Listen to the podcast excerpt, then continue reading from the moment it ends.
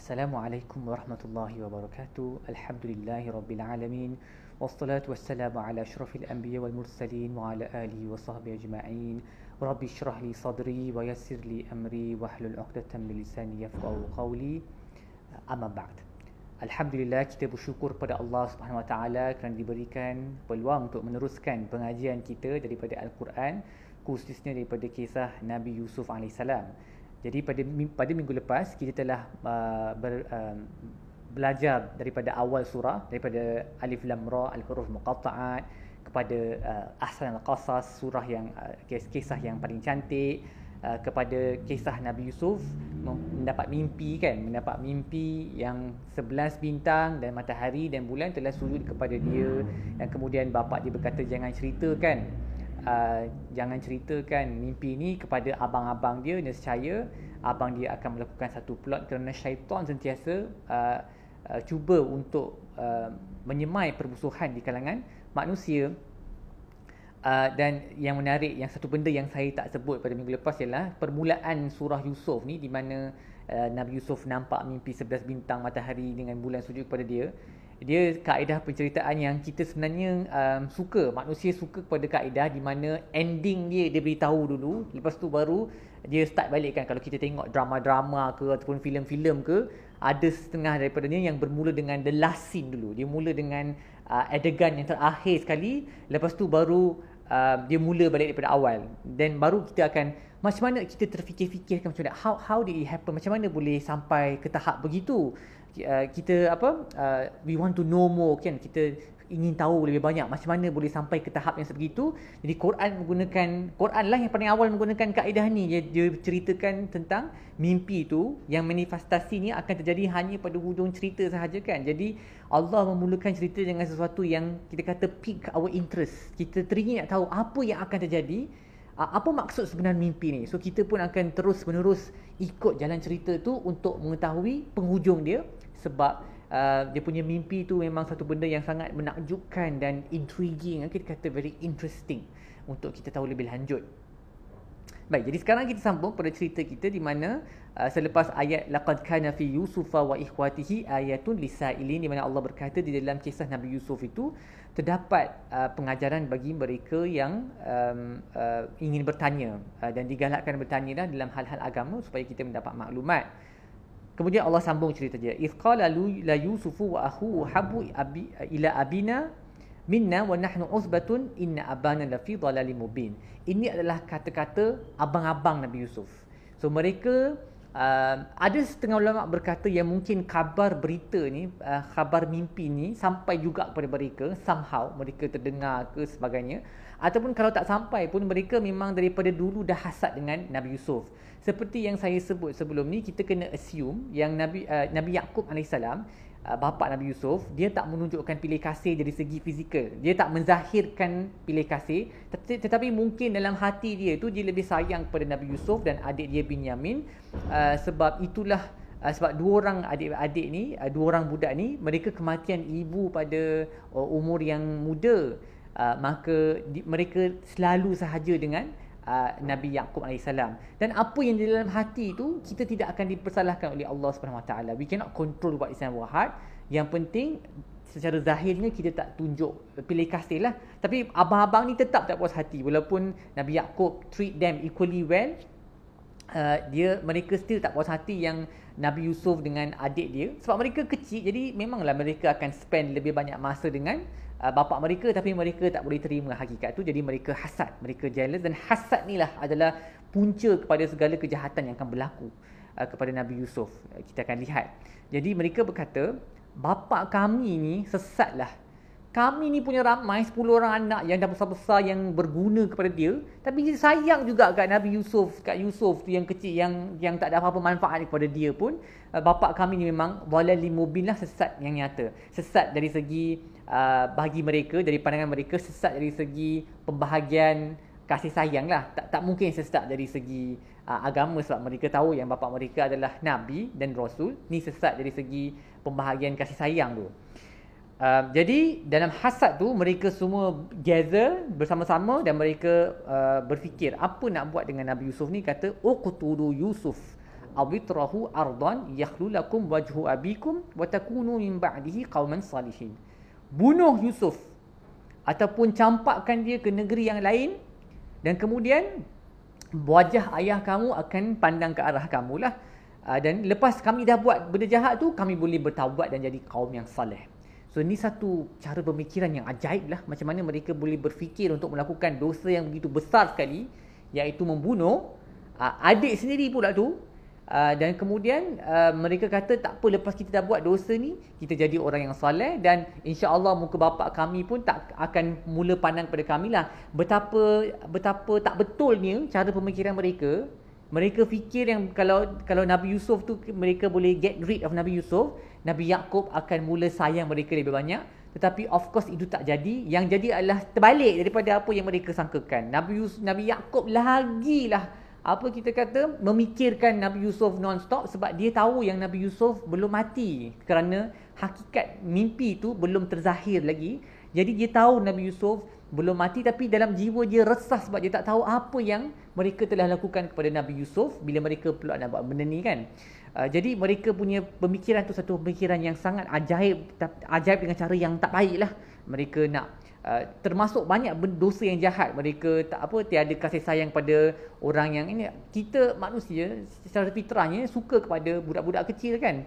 Yang ni adik sendiri pun mereka benci. Lepas tu mereka derhaka kepada bapa sendiri. Hasad mereka yang terlalu jahat sampai nak membunuh seorang yang innocent. Apatah lagi seorang kanak-kanak. Dalam action mereka ni, dalam belum buat lagi lah tapi dalam uh, apa cadangan mereka ni terkumpul semua dosa dan semuanya sebab hasad.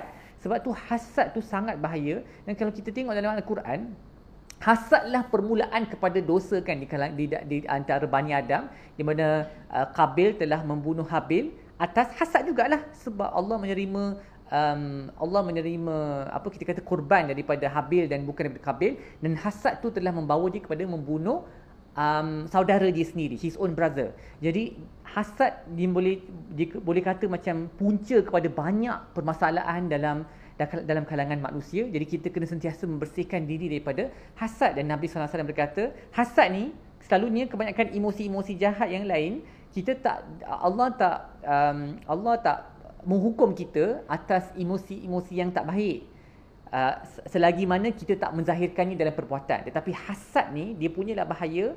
Uh, uh, Nabi sallallahu Nabi sallallahu alaihi wasallam berkata bahawa hasad ni dia memakan kita punya uh, amalan baik seperti mana api memakan um, memakan kayu api.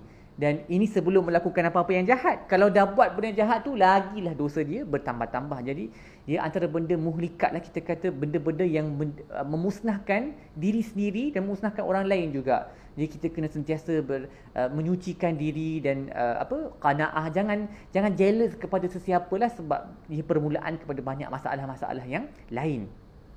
Jadi mereka plot eh, mereka plot nak buat benda jahat ni. Either bunuh Nabi Yusuf ataupun campakkan dia ke negeri yang lain. Tetapi nasib baiklah dalam kalangan abang-abang dia adalah ada salah seorang yang baik hati sikit yang kata qala qailu minhum la taqtulu Yusuf jangan bunuh Yusuf.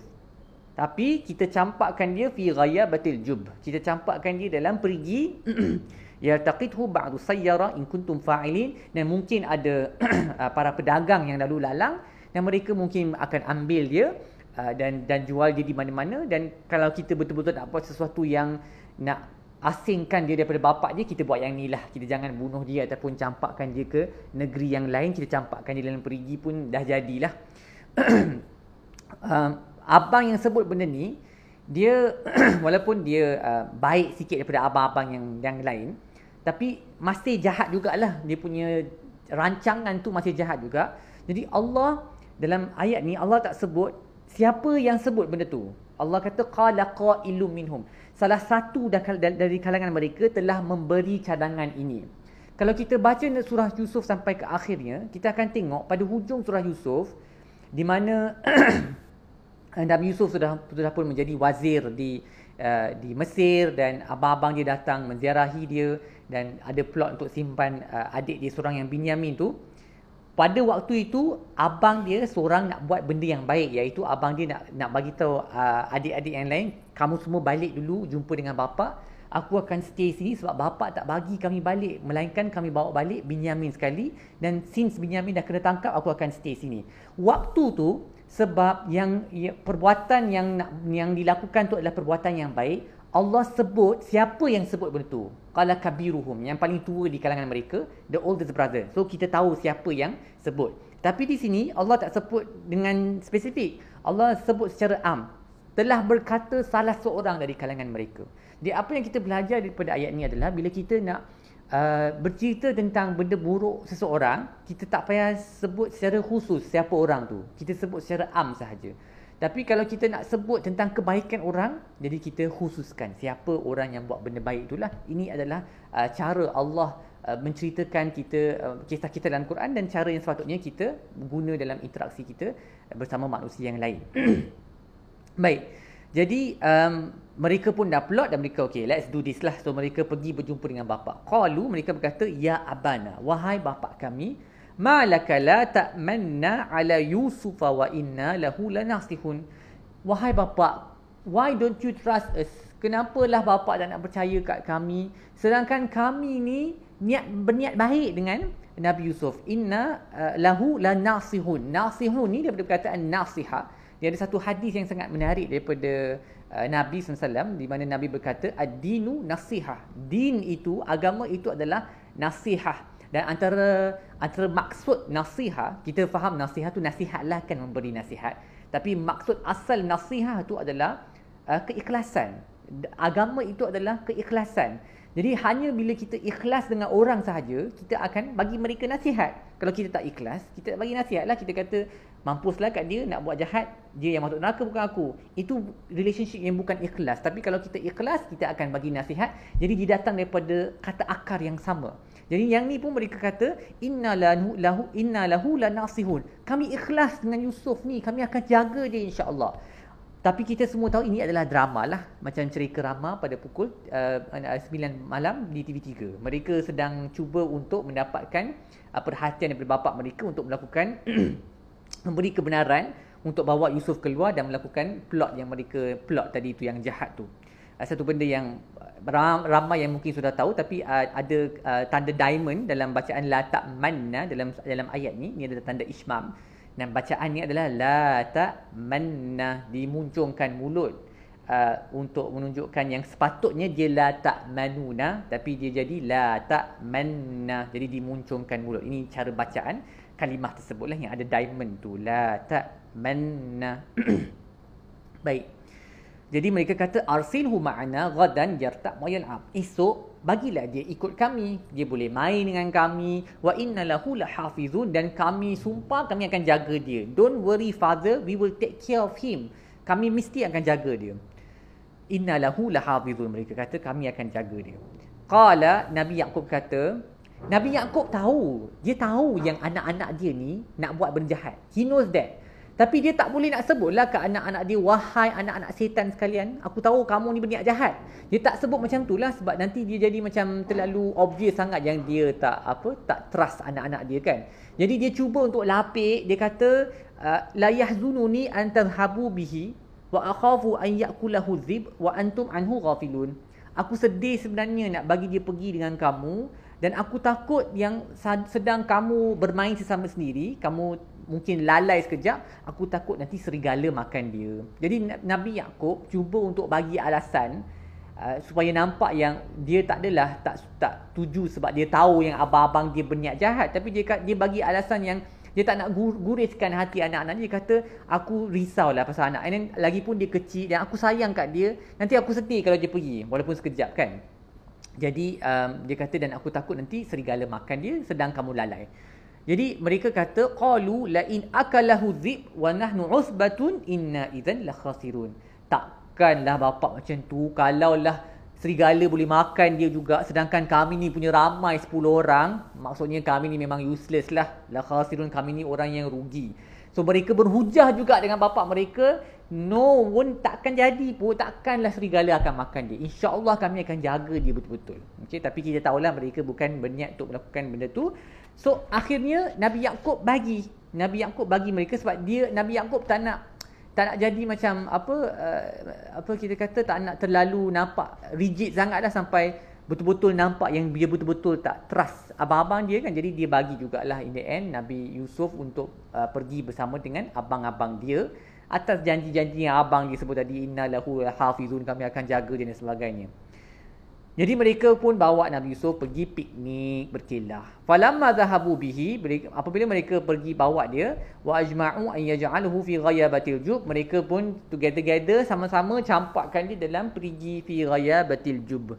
Wa ai wa auhayna ilaihi dan kemudian Allah berkata kepada dia, la tu la tunab la tunab bi annahum bi amrihim hadha wa hum la yash'urun.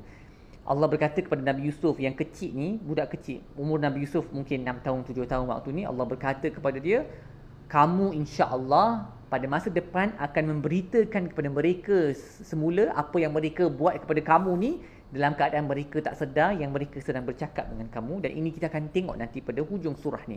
Uh, so ini adalah wahyu dalam bentuk ilham. Allah telah ilham kepada budak kecil Yusuf AS 6 tahun yang dia akan terselamat insya-Allah.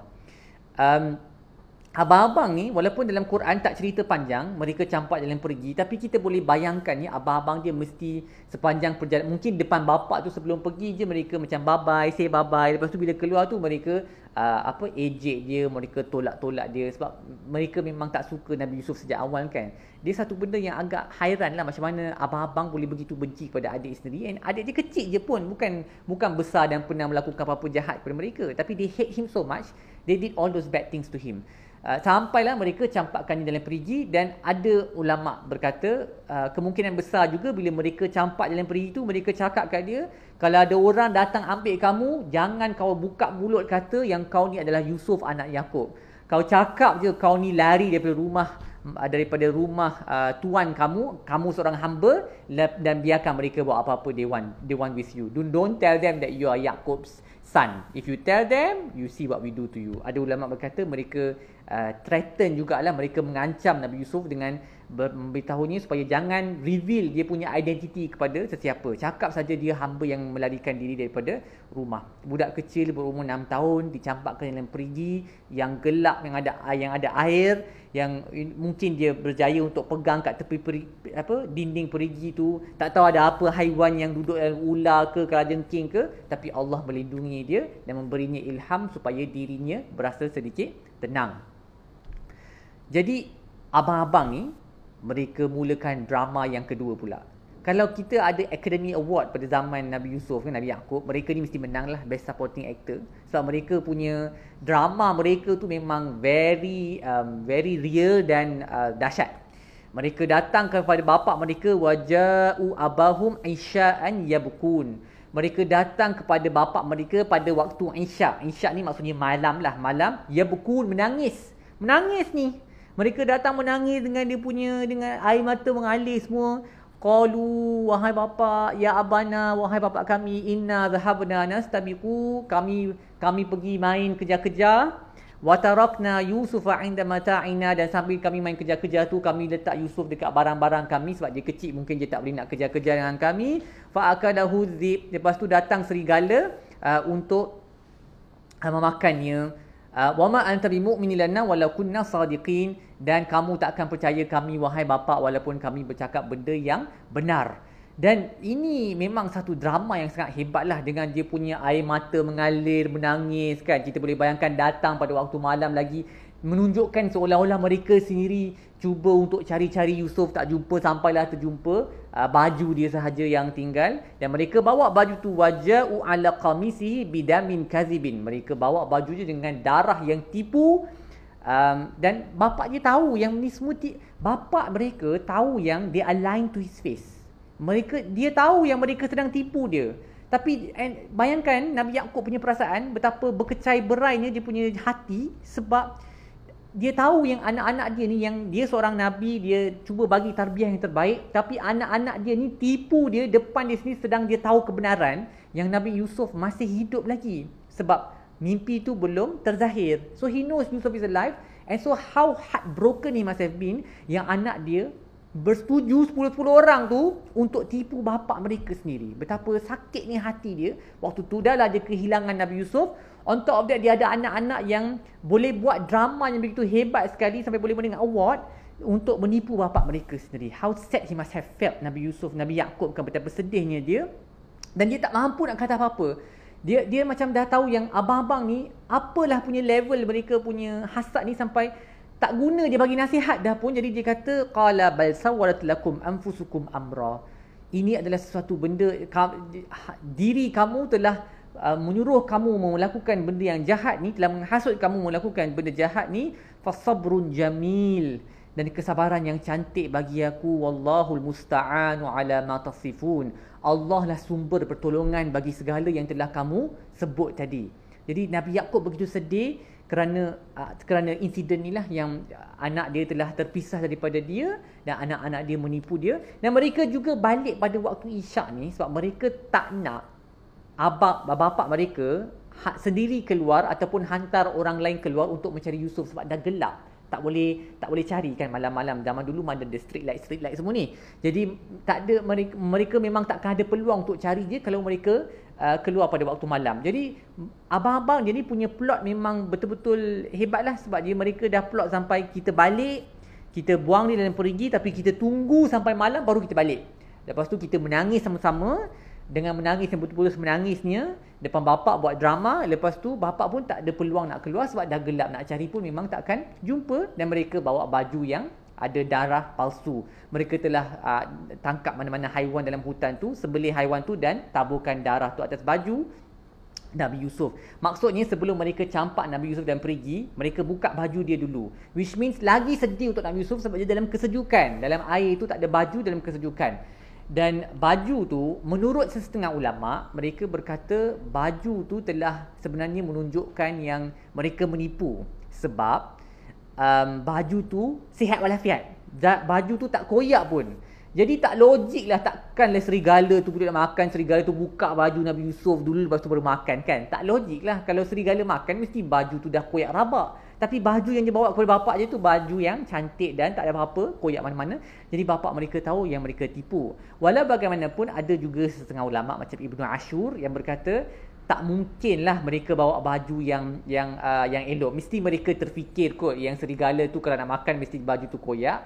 Dan kalau kita tengok plan mereka sampai mereka balik waktu malam semua tu, maksudnya mereka dah betul-betul fikirkan rancangan tu dengan sebaik-baiknya kemungkinan besar mereka juga telah telah mengoyakkan baju tu supaya uh, plan tu nampak lebih real. Allahu alam kebenarannya, tapi yang for sure Nabi Yakub tak perlu pun kepada baju tu untuk tahu yang mereka menipu. Nabi Yakub memang tahu mereka menipu sebab dia tahu yang Nabi Yusuf selamat disebabkan mimpi pada awal cerita tu. Mimpi tu belum termanifestasi lagi jadi macam manalah Nabi Yusuf boleh mati? Mesti dia masih hidup lagi cuma Nabi Yakub resah dalam jiwa dia, what is my poor son going through now? What have the brothers done to him I have no idea. And sebab tu Nabi Yusuf kata nafsu kamu telah menyuruh kamu melakukan kejahatan ni dan aku tak ada apa-apa benda lain nak sebut fasabrun jamil. Aku hanya bersabar kepada Allah. Wallahu musta'anu ala ma tasifun dan Allah lah sumber pertolongan tentang apa yang kamu sebutkan. Dan uh, ulama berkata kenapa Nabi Yusuf sebut sabar dan musta'an dan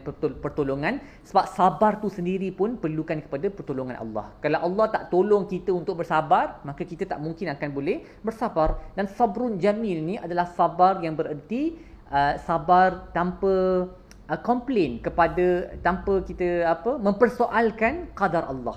Sabrun jamil adalah kita uh, tak mempersoalkan. Kita bukan complain we don't complain about Allah tapi we complain to Allah. Jangan jangan uh, mempersoalkan qadar Allah tetapi kita merintih kepada Tuhan. Jangan merintih tentang Tuhan.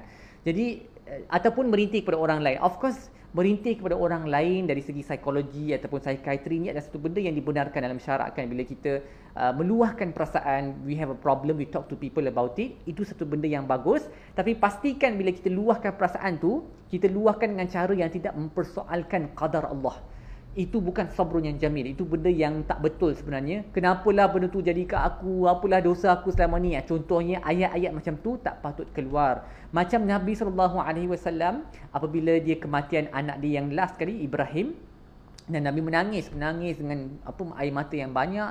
Dan uh, yang Nabi sebut adalah pemergian kamu menyedihkan kami semua wahai Ibrahim. Hati berasa sakit uh, tetapi lidah hanya akan menyebut apa yang diredai oleh Allah sahaja jadi menzahirkan kesedihan tu tak ada masalah tapi yang penting sabar tu adalah sabrun jamil iaitu kita merintih kepada Tuhan dan jangan merintih tentang qadar yang Allah telah tetapkan sebab kita tahu semua benda yang terjadi di bumi ini adalah dengan qadar dan hikmah Allah Subhanahu Wa Taala. Itulah sabrun jamil yang uh, uh, setulin-tulinnya. Baik, kemudian apa yang berlaku adalah waja'at sayyaratun fa arsalu waridahum fa adla dalwa. Jadi Nabi Yusuf dalam perigi itu um, dan uh, keseorangan tiba-tiba datanglah se, uh, sekumpulan pedagang untuk mengambil air. Sebelum tu saya lupa nak sebut ayat sebelum ni juga yang pasal abang-abang dia datang kepada bapa dia dan menangis dan buat drama yang worthy of Academy Award, Oscar Award ni. Um, ulama berkata ayat ni menunjukkan bahawa kalau kita berada di satu um, keadaan ataupun satu pangkat yang mana kita perlu mengadili antara dua orang ataupun perlu mengadili satu situasi, kita perlu lihat kepada fakta. Kita bukan lihat kepada emosi seseorang. Kerana menangis itu bukan menjadi uh, tanda ataupun um, kita bukan menjadi yalah bukan menjadi petanda bahawa orang tu sedang bercakap benar. Yang ni jelas daripada kisah ni lah. Abang-abang dia menangis. Tapi menangis tu bukan maksud mereka they were telling the truth. They were actually lying sebenarnya. Dan mereka jadikan tangisan tu sebagai shield. Sebagai apa kita kata perisai untuk uh, kebenaran yang telah berlaku iaitu mereka yang sebenarnya telah mencampakkan dalam perigi. Jadi kalau kita sebagai ibu ke, sebagai bapa ke, khususnya sebagai hakim di mana kita perlu mengadili dua orang, kita jangan guna yang menangis-nangis semua tak pakai. Okay, we look at the facts. Kita tengok kepada bukti dan evidence yang ada dan bukan kepada sama orang sama ada seseorang tu menangis ataupun tidak. Sebab orang berbeza. Ada orang yang mudah menangis dan memang menangis dia betul. Ada orang yang mudah menangis dan dia mudah fake. Dia punya tangis tangisan tu macam abang-abang ni. Mereka mampu untuk tipu tangisan tu apa eh, menangis dengan, dengan apa bukan sebab mereka betul-betul sedih tapi mereka eh, apa fake it. They, they, they buat seperti yang benar tapi sebenarnya bukan pun. Jadi kita jangan tertipu dengan emosi orang. Kita lihat kepada fakta. Apabila kita perlu membuat apa-apa keputusan we look at the facts in front of us not, not at the emotion of the person. Okay? Baik um, kembali semula kepada perigi tadi tu um, Nabi Yusuf telah dicampakkan dan pergi dan pedagang-pedagang ni datang dan mereka campakkan uh, baldi mereka untuk ambil uh, air. Campak campak dia punya baldi tu lepas tu Nabi Yusuf mungkin dia panjatlah dalam baldi tu. Mereka tak tahu Nabi Yusuf dalam tu tapi Nabi Yusuf panjat dan bila tengah tarik-tarik tu sampai ke atas Ya Bushra, mereka kata apakah ini satu perkara yang uh, ya Bushra hadza gulam ini seorang anak uh, apa a slave boy. Macam satu berita gembira kami dapat uh, free gift daripada perigi. Kami minta air tapi dapat budak. Macam itulah lebih kurang. Jadi mereka pun wasaruhu bidaah. Mereka menyoroknya sebagai barang dagangan. Sebab takkanlah akan ada budak dalam perigi tu macam budak don't muncul from the perigi for no reason kan. Mereka tahu yang yang ni mungkin dia larikan diri ke ataupun dia dibuang sana ke. Dia kiranya dia unwanted goods Ataupun mungkin dia tahu yang orang buat jahat kat dia Jadi mereka cepat-cepat sorok dia. Uh, Sebab mereka tak nak orang mula-mula dah start tanya kan Mana Yusuf, mana Yusuf Dan nanti mereka kena bagi balik. Jadi mereka sorok dia sebagai barang dagangan. Dan kemudian mereka menjualnya wallahu alimu bima ya'malun. Allah tahu apa yang mereka buat. Wasyarahu bisamanin baksin darahim ma'dudat.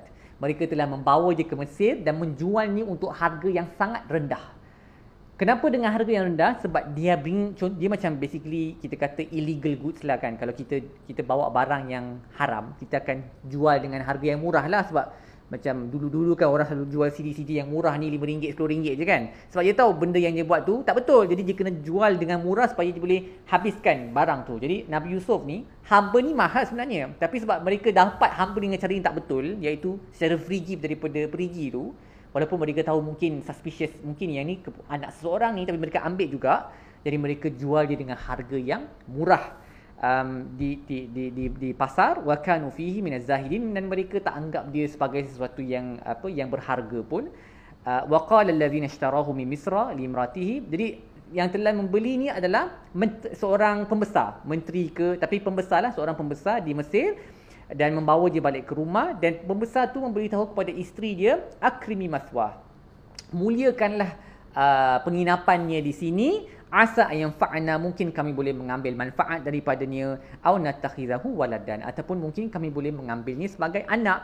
Wa kadzalika makkanna li yusuf fil ard. Begitu Allah berkata begitulah kami telah uh, mendirikan Yusuf di bumi ini meletakkannya di bumi di bumi Mesir khususnya walinu'allimuhu min ta'wilil ahadith dan mengajarnya kebolehan untuk menafsirkan mimpi. Wallahu ghalibun ala amrihi walakin aktsaran nasi la ya'lamun. Allah berkuasa ke atas urusannya. Ini adalah tema utama Nabi Yusuf, cerita Nabi Yusuf sebenarnya iaitu Allah is in control of his affairs.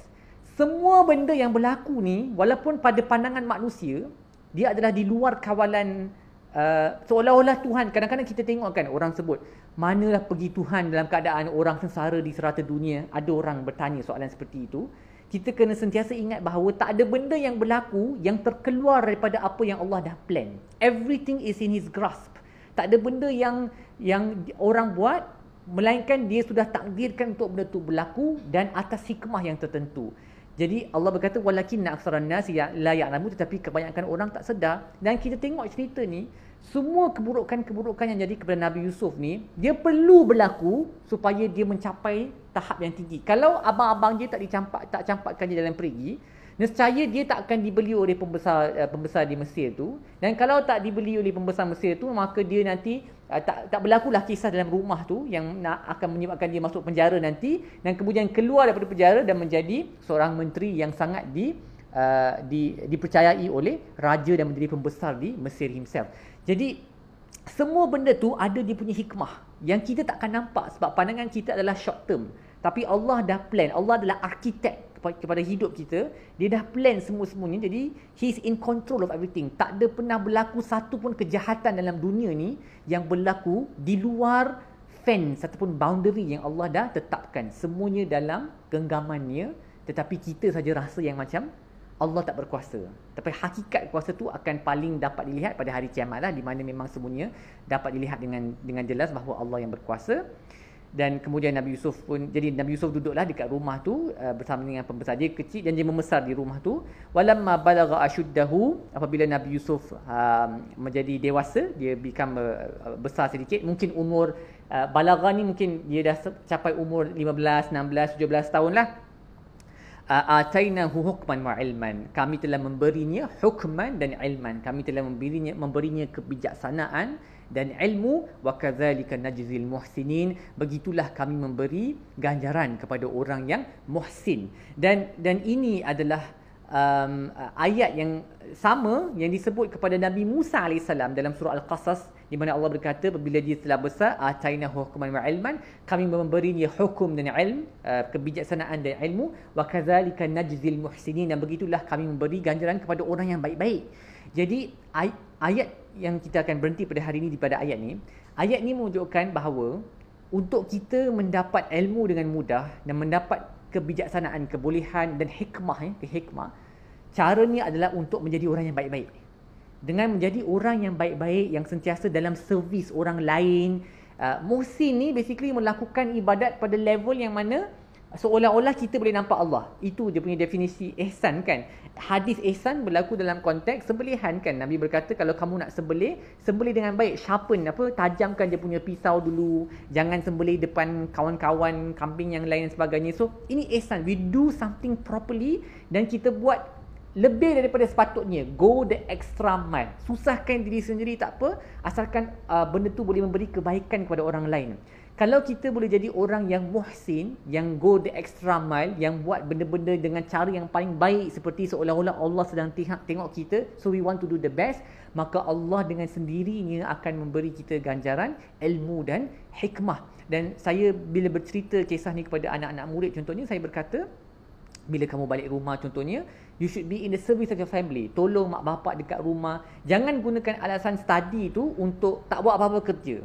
Sebab dalam agama kita lebih banyak kita berkhidmat kepada masyarakat lebih mudah nanti dengan masa sedikit yang tinggal untuk study tu masa tu akan jadi lagi berkat dan kita akan dapat lebih banyak yang dapat masuk ke dalam minda dan otak kita dari segi ilmu dan apa-apa lagi ya yang kita duduk study tu dan juga kita diberikan hikmah. Hikmah tu penting sebab ilmu sahaja tak penting kan. Hikmah tu adalah to know uh, untuk mengetahui bila nak buat sesuatu dengan dengan cara yang terbaik dengan audience yang terbaik itu semua hikmah. Ilmu tu ilmu saja. Hikmah tu macam mana nak guna ilmu tu dengan cara yang terbaik. Dan of course dalam al-Quran hikmah juga dia sangat berkait rapat dengan konsep syukur kan. Jadi bila kita dalam um, uh, sebagai muhsin kita melakukan kebaikan kepada orang lain Allah akan bagi kita ilmu dan hikmah lah jangan jadikan alasan menuntut ilmu tu sebagai alasan untuk tidak berkhidmat menjadi orang yang muhsin dia kena sekaligus lah dua-dua kena berjalan serentak dan keberkatan masa ketika kita menuntut ilmu tu akan menjadi lebih banyak di samping kita dikurniakan hikmah Semoga apa yang disampaikan pada hari ini bermanfaat insya-Allah. Kita akan sambung pada minggu-minggu akan datang. Aku lu qauli hadza wa astaghfirullah azim li wa lakum. Wassalamualaikum warahmatullahi wabarakatuh.